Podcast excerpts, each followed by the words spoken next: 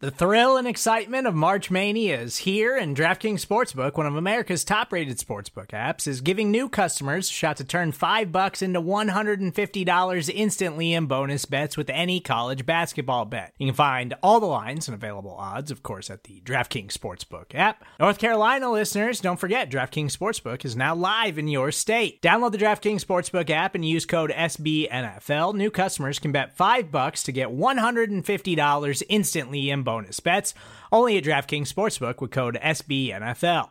The crown is yours. Gambling problem? Call 1 800 Gambler or in West Virginia, visit www.1800Gambler.net. In New York, call 8778 HOPE NY or text HOPE NY. In Connecticut, help is available for problem gambling. Call 888 789 7777 or visit ccpg.org. Please play responsibly on behalf of Boot Hill Casino and Resort 21 plus age varies by jurisdiction. Void in Ontario. Bonus bets expire 168 hours after issuance. See DKNG.com slash B-ball for eligibility, deposit restrictions, terms, and responsible gaming resources. Hello, Packers fans. Um, we have a special edition of Intercepted for you this week. I recorded with Stephen Serda of Arrowhead Pride. Um, we used to co-host together with the uh, SB Nation NFL show to kind of preview this game. Um, so that's the audio that you're about to hear for Intercept this week. Welcome back into a special edition podcast here on the Arrowhead Pride Podcast Network, as well as the Acme Packing Co. Podcast Network. We've got a massive Sunday night football game this week between the Kansas City Chiefs and the Green Bay Packers. So I am very happy to be joined by the managing editor of acmepackingco.com, Justis Mosqueda. Justis, it's been a while since we've talked. Uh, how you feeling? Fresh off of a big Thanksgiving upset against the Detroit Lions. Feeling about as good as you can be while still being a fan of a sub 500 team, right? if you want to draw up how to be excited for a sub 500 team, it looks like this, right? Team playing hot, um, winning three of its last four, beat an eight and two team in their stadium on a prime time or not a prime time game, but nationally televised game young quarterback looks good, passing game looks good. This is what it looks like. Feels good. We we were down, but we were not out. Yeah, it's. I, I've been trying to remind Chiefs fans all week long that you know, I think when the schedule came out, it, there was some intrigue around this Packers team. It's like, oh, like is Jordan Love gonna be good? Are they? And they're really young, and they've got some players. Like, is this going to be a, a, huge game like later in the season that we're overlooking right now? And you know, based on the record, I feel like Chiefs fans probably aren't following the Packers very closely this season, and they're just like, oh, Chiefs are going to dominate, and the Chiefs got can run the table and get this number one seed in the AFC. And I don't think you should overlook the Packers right now, Chiefs fans. They've won three out of four games. They're playing well right now, and as I mentioned, they're the youngest team in the NFL. Like there was this was a season where there was probably expected to be a lot of growth as the year went on, and it seems like that growth is paying off right now because they are playing really well despite the fact that they're pretty banged up right now. Yeah, um, you know, to to your point.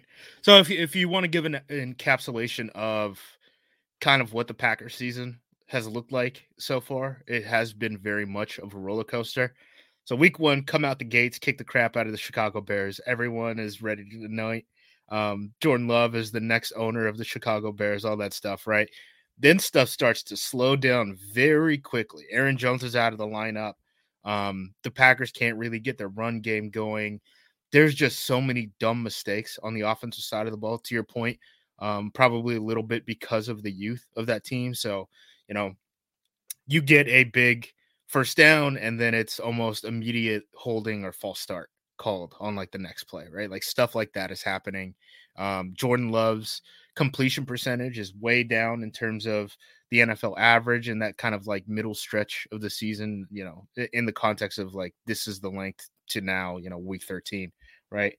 Um, but his like EPA is super high, and that's because the Packers are like living and dying off of these feast or famine deep shots. Jordan Love at that point was like leading the league in you know deep pass attempts, and it wasn't a very good result. But you know, obviously those lead to DPIs and stuff like that. It was a really disjointed offense.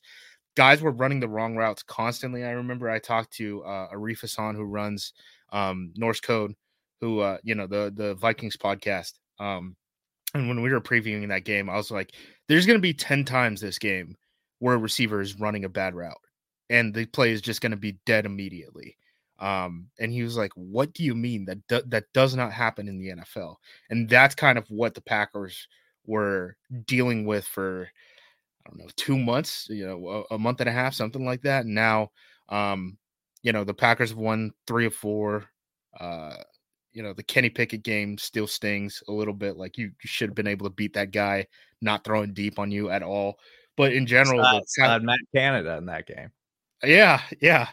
Um, and uh, just in general, like the passing offense is looking a lot better over the past couple weeks. I think you look at the last month, um, all the advanced stats will say Jordan Love is somewhere around like six ish in the NFL in terms of passing efficiency and stuff like that. Now, obviously, you know, you watch the tape yourself and you can decide like what he's good or bad at. Um, but in terms of just the overall offense, it's gotten a whole lot better over the past couple weeks. The Packers are doing a bunch of weird stuff. They're rotating drive by drive at two offensive line positions on purpose.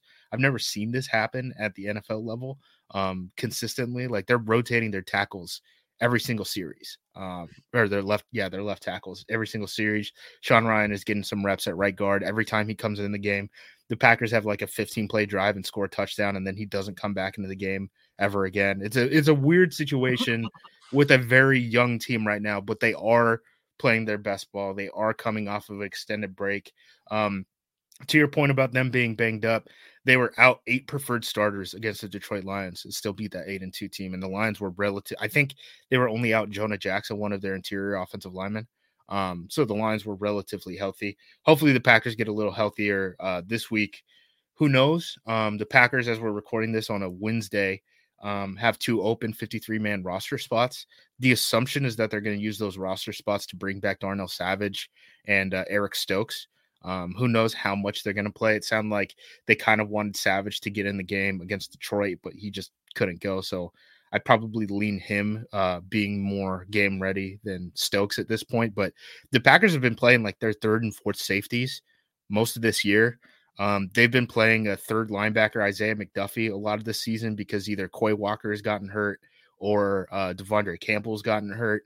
Um, the running back unit has been a mess. I mean, even today, AJ Dillon and Aaron Jones are still not practicing with the team on this Wednesday. Uh, they did a bunch of weird stuff last week where they had to poach uh, Patrick Taylor off of the the uh, New England practice squad, and then uh, sign James Robinson to the practice squad, and then eventually the 53 man roster, just so that they covered their bases in case an injured AJ Dillon ended up re-aggravating that groin injury, and they had to play someone off of the bench because they didn't have anyone.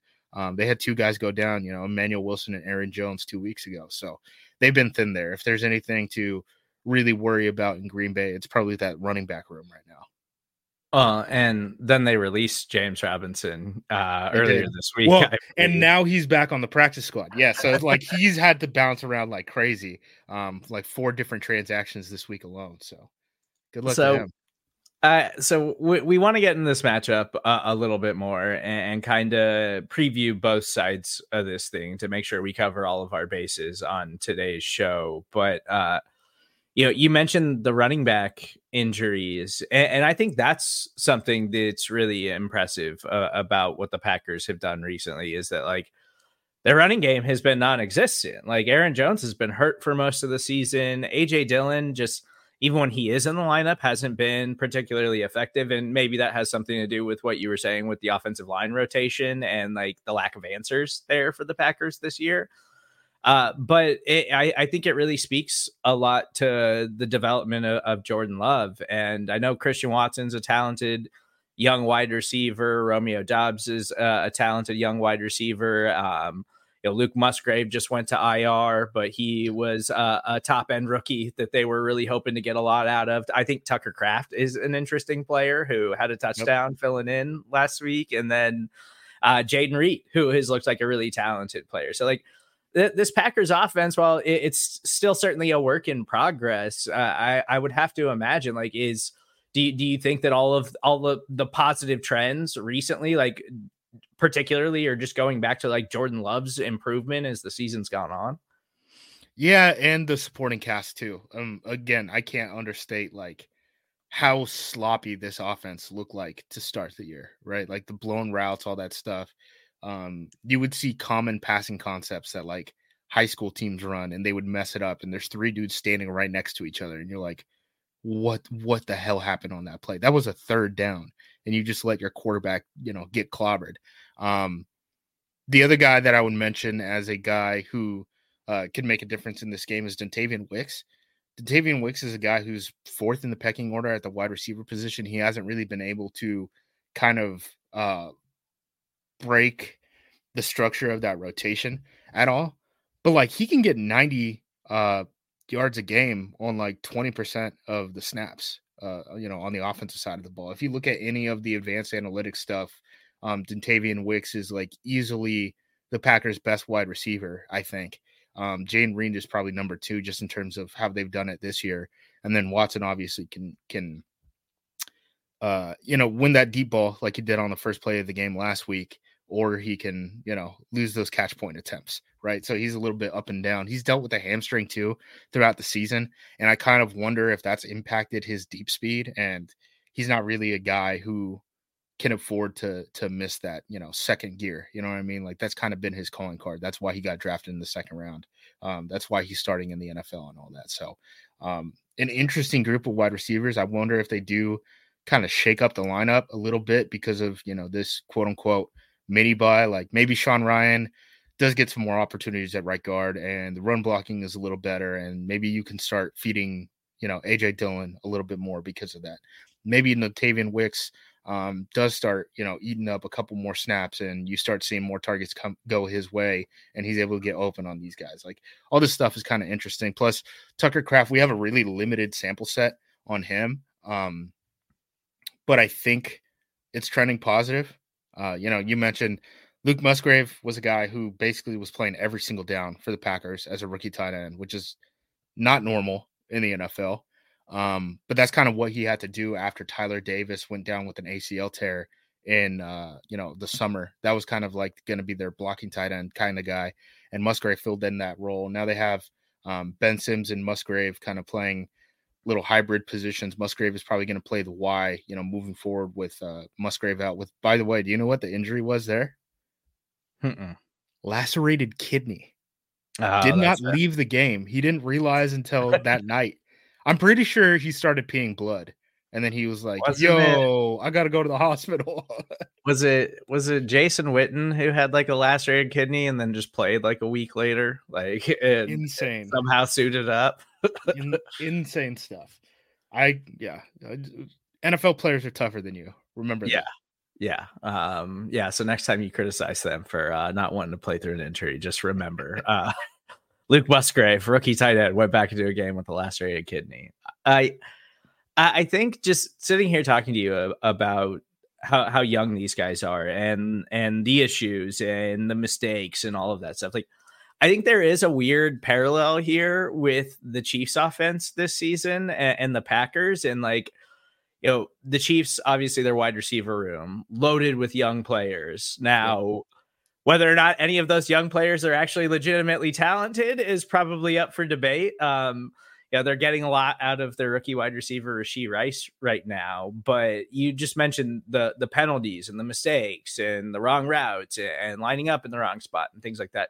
And those are things that we're still seeing on a weekly basis from the Chiefs offense. Like, and I think what what's most frustrating about it is that you know, while the Chiefs defense is really young and their wide receiver room is really young, they still have veteran presences in that wide receiver room. Whereas like the Packers, it's just all young players. Like it's all guys that are still trying to find their way in the NFL. And like I, I would totally be on board with Marquez Valdes Scantling just going back to Green Bay at this point. Um like one of them. Nice, nice enough guy, but man, is he a really frustrating football player? I'm um, telling you. We tried telling you. Allen Lazard is benched in New York. Randall Cobb is yeah. benched in New York. They don't listen to us. Yeah, it, it's it, it's and I think the frustrating part too, like because the Chiefs were we're seeing all of these mistakes and like penalties and stuff, it kind of always goes overlooked for the Chiefs because they've won Super Bowls and because they're always near the top of the league and offensive output and all of that stuff. Like but they've always had a lot of penalties. Like that's always been an issue with Andy Reid. And so that's something that's not really out of the norm. This season, it's probably been more than it, it normally is. But like the wide receiver mistakes are particularly frustrating because they came into the season saying, you know, Kadarius Toney is our wide receiver one, and Marquez Valdes Scantling is that veteran presence that we have in the locker room that we can lean on when we when we really need a big play downfield. Like MVS is going to be that guy for us because he had uh you know a really impactful postseason run last year. Um, and then Justin Watson was another guy that like been around the league. We brought him back on, on a cheap two year contract because Mahomes really likes him. They they like his work ethic and all of that stuff. But Kadarius Toney can't stay healthy. They've gotten absolutely nothing out of second round pick Skyy Moore, and Rashee Rice looks like he is a legitimate player for them. Yeah. But he's still only playing like 60% of the snaps every week. And they got him more involved last week, but that was a product of Mecole Hardman going to IR. And Kadarius Toney had an ankle injury all week long, was a full participant all week long. Then on Saturday, they were like, oh, he's got a hip injury now. So he's out, which is out last minute. And so it kind of felt like I, I, hope that Rashee Rice getting more involved was a game plan thing, but I also tend to think that he wound up just playing more and being more involved because Kadarius Toney and Mecole Hardman weren't available. So now I'm like, I don't even believe in this now. Like I don't even believe that Rashee Rice is like on, on the uptick here because at least Hardman's on IR, so it's going to be a little bit before he gets back. But if Kadarius Toney is like uh, good to go this week, I, am afraid we're going to see more a Kadarius Toney out there where Rashee Rice has proven that he's clearly the more effective player. Like, I, I just feel like that there is a parallel here with like all of the growing pains that both of these offenses have gone through. And I'm not willing to admit yet that the Chiefs like found something against the Raiders. It's the Raiders. Like I know they're playing better, but I'm not confident that them doing it against the Raiders is going to help them do it against anybody else, especially like a Green Bay Packers team that is playing well right now. Yeah, I live bet that game too, so I was watching it a little bit at, at the very least. They they were down 14. I I live bet it. It was still like minus 100. Chiefs yeah. win. And I was like it was and care. that that 14 that that should have been a 21 to nothing hole, but they decided to kick a field goal on fourth and short in the red zone and missed it. So yeah. Yeah, that was the worst first quarter of football they've played all year, and then they finally flipped the switch. But that there's still, I think, things to be weary about uh, with the Chiefs' offense, at least. But I think moving over the defensive side of the ball, um, obviously the Chiefs defense has been tremendous this year. Uh, I think it's still somehow one of the more underrated units in the NFL, despite the fact that they've been like a top five unit all season long and they've had a tough schedule and they've done uh, they've had really big performances against like premier quarterbacks this season. But I, I think the Packers defense is really coming along too and and that's uh, without uh Jaire Alexander in the mix and you mentioned like Darnell Savage has been banged up and they've had a lot of injuries there but I think is it safe to say Justis that Rashan Gary is like the most underrated pass rusher in the NFL right now like I know he keeps he keeps getting these sacks and bunches like just having these absolutely yeah. monster games and then maybe goes quiet for a little bit but it seems like when he's healthy and when he turns it on, like he is a legitimate stud out there if they can get him going against the Chiefs offensive line. Yeah, uh my buddy Ben Solak, who writes the, for the Ringer, was asking me who the best like eight pass rushers in the league were, and he came up with his list, and he didn't have Gary on it yesterday, and I harassed him, and I'm gonna make him eat those words. Um, Gary, Gary's great, honestly. Like he, he he can't set an edge which is a big problem in the run game, especially the way the Packers are kind of constructed on defense. Um, but as like a designated pass rusher, he's, you know, he he might not be T.J. Watt, uh, Myles Garrett, but he's right after them, right? Um, it's going to be interesting because you know you talk about this matchup of defenses. I mean, they're so different, right? Like the the offenses, I feel like are have common issues, like you've already mentioned, right? But the defense is so different. Spags is going to blitz you from all sorts of crazy angles. The nickel corner is going to come, right? All that stuff. And Joe Barry, for the most part, is going to keep an umbrella on top of the defense. One of the reasons why the Packers' pass defense has ranked so well, even without missing, you know, you trade Rasul, Jaire Alexander is hurt. Um, you're starting guys like Corey Ballentine, who Corey Ballentine was a practice squad call up, right? Like he's been around the team for two, three years, and he's been on the practice squad. Um, he, he's coming in and starting games, and they're still not getting torched. A lot of that has to do with the fact that they're playing, you know, these deep umbrella coverages. You're going to get cover four, and you're going to get cover three for the most part.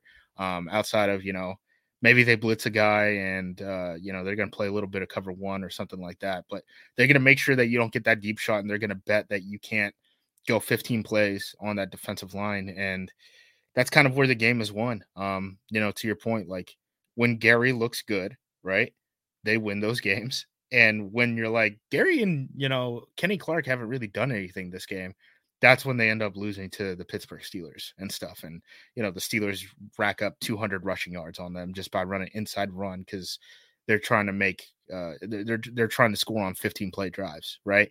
That's kind of the mentality of this Packers defense. Now, maybe that changes a little bit if you know the safeties are healthy again and Alexander's healthy again, and you know uh, Quay and De'Vondre are starting at inside linebacker.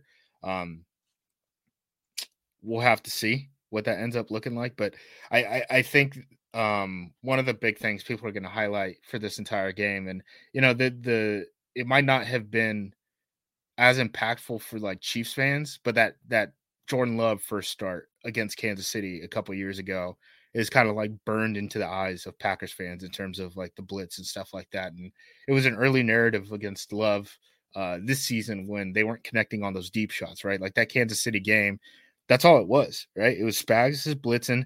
Love, yeah. you needed our answers. We're going to complete one deep, and that deep one just never came. And Love didn't look half decent until that fourth quarter when they started RPOing the hell out of them. Um, so I wonder what their game plan is going to be this game.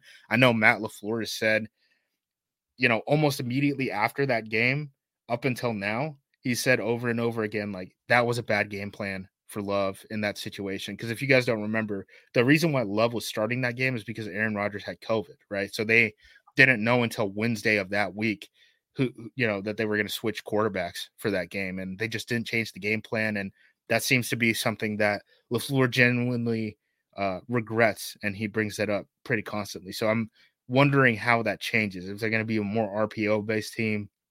That's not really something that they've done this year. They've gotten away from the screen game, the RPO game, those now throws that you would always see. You know, Aaron Rodgers under center, it's a run play, and he just dumps it off to uh, Davante Adams. You know, isolated against an off corner. Like they don't really do that stuff that much with Jordan Love. So I'm interested in seeing kind of what they cook up this week. I think this flew under the radar a little bit because the Chiefs wound up dominating the rest of the game against the Raiders in a 31 to 17 win. But I actually thought the Raiders' game plan in the first quarter of, of last week's contest was great. Like I, I felt like it was like exactly how you attack the Chiefs defense because you know, Spags is going to dial up the blitzes. And, you know, that first right. appearance from Jordan Love, like I kind of felt bad for him because Spags was just like, yeah, I'm just going to blitz you on every play because I don't believe you can do anything about it. And yep. that's exactly what he did. And, we've seen him this year. Like when you when you look at the like all the pass rush metrics and stuff like that, like the Chiefs defensive line has been great. Chris Jones has still been great, and you know George Karlaftis and, and Mike Danna and the, the whole cast has been really good. But they're still not like you know where the Ravens are, where the Browns are, mm-hmm. like in terms of just straight up like pass rush win rate. And part of that is because Spags is just like well, we're going to get pressure from everywhere. We're going to we're going to dial up these corner blitzes. We're going to send McDuffie, we're going to send Sneed. I'm going to dial up a safety blitz every now and then like and he's been doing that really aggressively this year in, in part because their secondary has been really good and they've got two really great players there. But what the Raiders did early in that game was everything is quick. Everything is quick. If you're going to blitz the hell out of us, your blitz is just going to go blow right past everything because the ball's going to be gone already and it was super effective. And, and Aidan O'Connell was actually like looking good and like putting the ball where it needed to be and getting it out really quick. And then there was just quick handoffs to Josh Jacobs, and he's ripping off runs. And I, I think that's kind of a, a, blueprint for how you can attack them because you know Spags, no matter what, is going to be aggressive. Like he he's going to yeah. come out of the gates doing that. And I, I just think uh, against the Raiders, there's kind of a ceiling to that because it's Aidan O'Connell, because it's the Raiders. And you know the Packers are are still finding their way, but they're a talented team, and I think Matt LaFleur is a talented play caller who could see something like that and say like this is a way to attack the Chiefs defense because they were super successful doing that in, in, the first quarter against the Chiefs last week, and this team also tends to kind of sleepwalk out of the gate. So like I, I wouldn't be surprised if that happened again, even on Sunday night football against the Packers team, just because the Chiefs tend to overlook teams sometimes. Yeah, and one thing the Packers do that is kind of similar, um, they get into blitz fronts that aren't really blitz fronts. So they play it's kind of uh you probably you guys probably see it with the Chargers. Um, they play a lot of penny, which is like on the defensive line, right? Uh, up on the line of scrimmage. It looks like a 3-4 defense, but you only have one inside linebacker instead of two. So you're replacing one of those inside backers with the slot corner instead of one of the interior defensive linemen. So you're jamming up the front on the interior to dissuade inside zone, um, but you're also still playing a, a, nickel on the field. And the Packers have had a lot of struggles with that because you're basically in blitz coverage at that point, right? Um, with five guys walked up on the line, unless you're dropping a Preston Smith or something like that. They've ran into some issues with that against both um, you know, the Lions last week. They'll get into empty out of like a base uh, personnel set, right? They'll go two tight ends and a running back and then just spread them out. And that puts you in a position where that inside linebacker basically has to cover the entire middle of the field. They had that same issue against the Raiders. So I do wonder um, if both of these teams try to get heavy but spread it out against the opposing defense so that they can kind of take advantage of just the quick stuff, right? Just get the ball out of your hand. Hey, let's go take six yards and call it a day. Everything doesn't have to be a Hail Mary. You know what I mean? Um, because I think the Packers, again, last time around, they tried to eat it all up in, in one bite and it just didn't work. I am interested to see this week too. You talked about the defense's uh, struggles against the run, and like particularly that Pittsburgh Steelers game where they just gave up tons of yards on the ground. Um, I think the most frustrating part about Andy Reid sometimes, especially when the offense and the passing game just isn't working, is that he won't lean into the run. And I, I think Isaiah Pacheco is a talented player who has shown like, oh, when you give him the ball, he can make things happen. Or when you use him in the passing game, like he's uh, effective enough there that like he can make big plays. And they did it against the Raiders, but I think it was partially because Jerick McKinnon was out in that game. Now, Jerick McKinnon's not practicing so far this week, so we'll see if he winds up being up for this. He's dealing with a groin injury right now.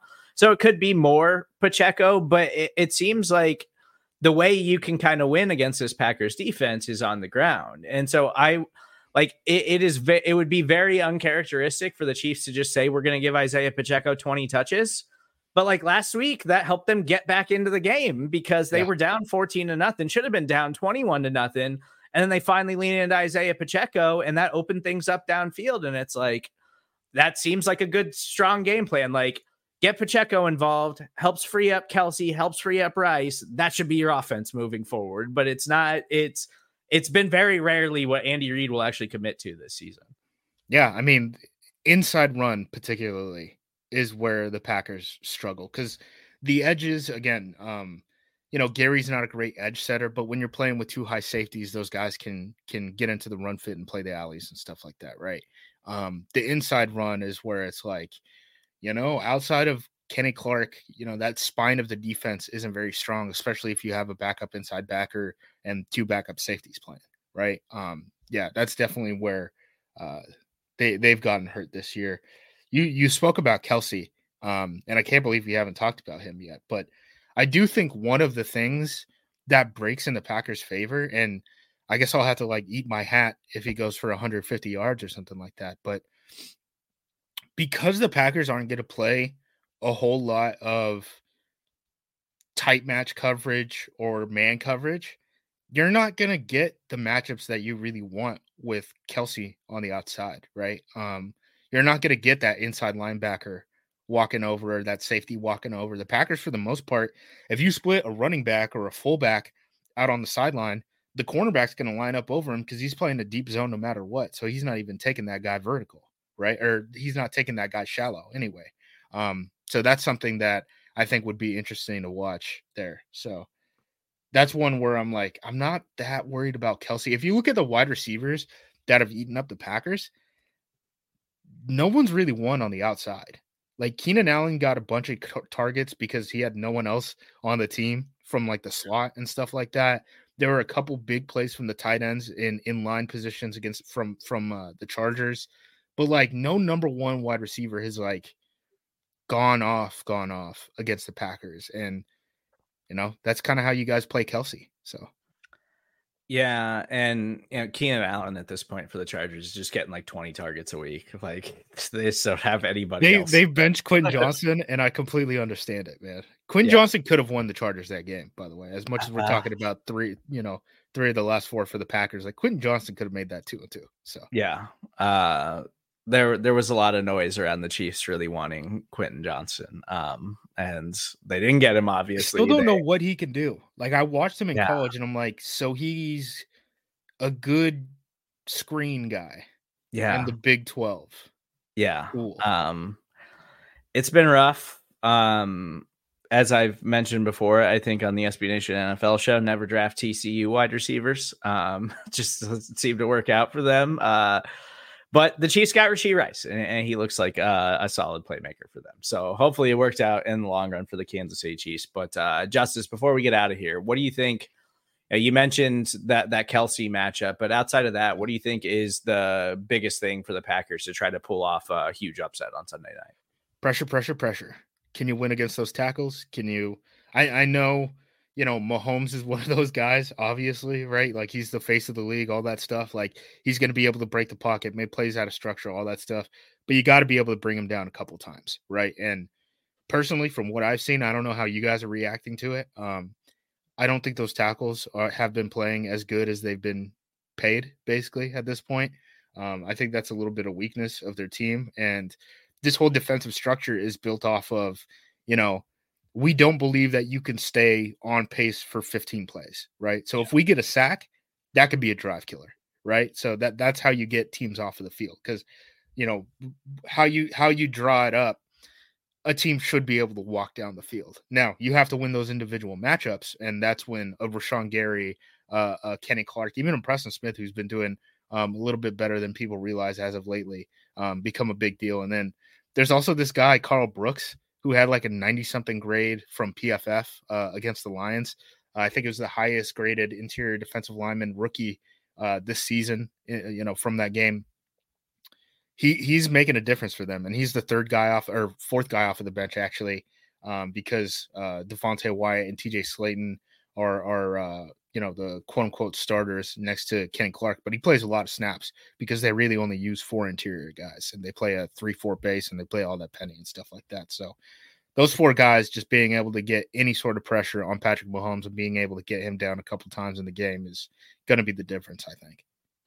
I believe Karl Brooks was a draft darling from the Arrowhead Pride uh, draft team this offseason. So uh, so nice nice to hear that he's making an impact for the Green Bay Packers. Well, I really like Rashee Rice, so yeah. We'll call it even. um, I, I, think you're you're totally right. Uh, the tackles, I think it's been flying under the radar a little bit because Patrick Mahomes is so good at avoiding sacks. Um, yeah they have not been great recently. Uh, the Chiefs' strength on the offensive line is absolutely the interior and not the edges. And specifically, Donovan Smith has been struggling a lot, yeah. uh, their left tackle. And so that's definitely a matchup to watch this weekend. Uh, Morris came in for a couple snaps for him when he got hurt last week, and he actually looked really good in uh, limited snaps, but uh, he's not going to be the starter anytime soon, barring some kind of catastrophic injury. So it is Donovan Smith. It is Jawaan Taylor. Uh, see how they hold up against the Green Bay Packers on Sunday Night Football. But uh, you can follow Justis on Twitter at J-U- J-U-M-O-S-Q. I'm Stephen Serda, where you can find me. Uh, Justis, uh, I hope we get a good football game on Sunday night. Yeah, I'm just hoping entertaining and quick. That's all I need. Everyone stay healthy, entertaining and quick. How many you have the uh, over under on Taylor Swift? Uh, you know, uh face, face showings. Is, is she gonna make it to Green Bay? I don't know. Um, I haven't been following that as closely uh recently because she's like been out of the country or whatever on her uh on her like worldwide tour. Uh I did think I saw recently that she might that she's like on a break now for a little bit here. So maybe she is gonna pop up at some games, but I haven't been uh keeping as many tabs on the T Swift Travis Kelce stuff. I I've uh there are a couple Packers beat writers who are already talking about uh, trying to angle themselves in the stadium so that they can they that she can walk by them and they can pretend they bump into her, you know, so, by total happenstance. I, I will say um, I have a friend who is a season ticket member for the Kansas City Chiefs, and he has complained multiple times because I guess where his seats are are right in front of the box where Taylor Swift normally is. And he has complained multiple times about the insane amounts of security that are around her at all times and the way they've beefed up security around Arrowhead Stadium. So it might be tough, but uh, if you can make it happen, I, I highly encourage you to do so. Well, ho- hopefully we get a fun game uh, on Sunday night, and uh, but uh, we'll talk to you soon.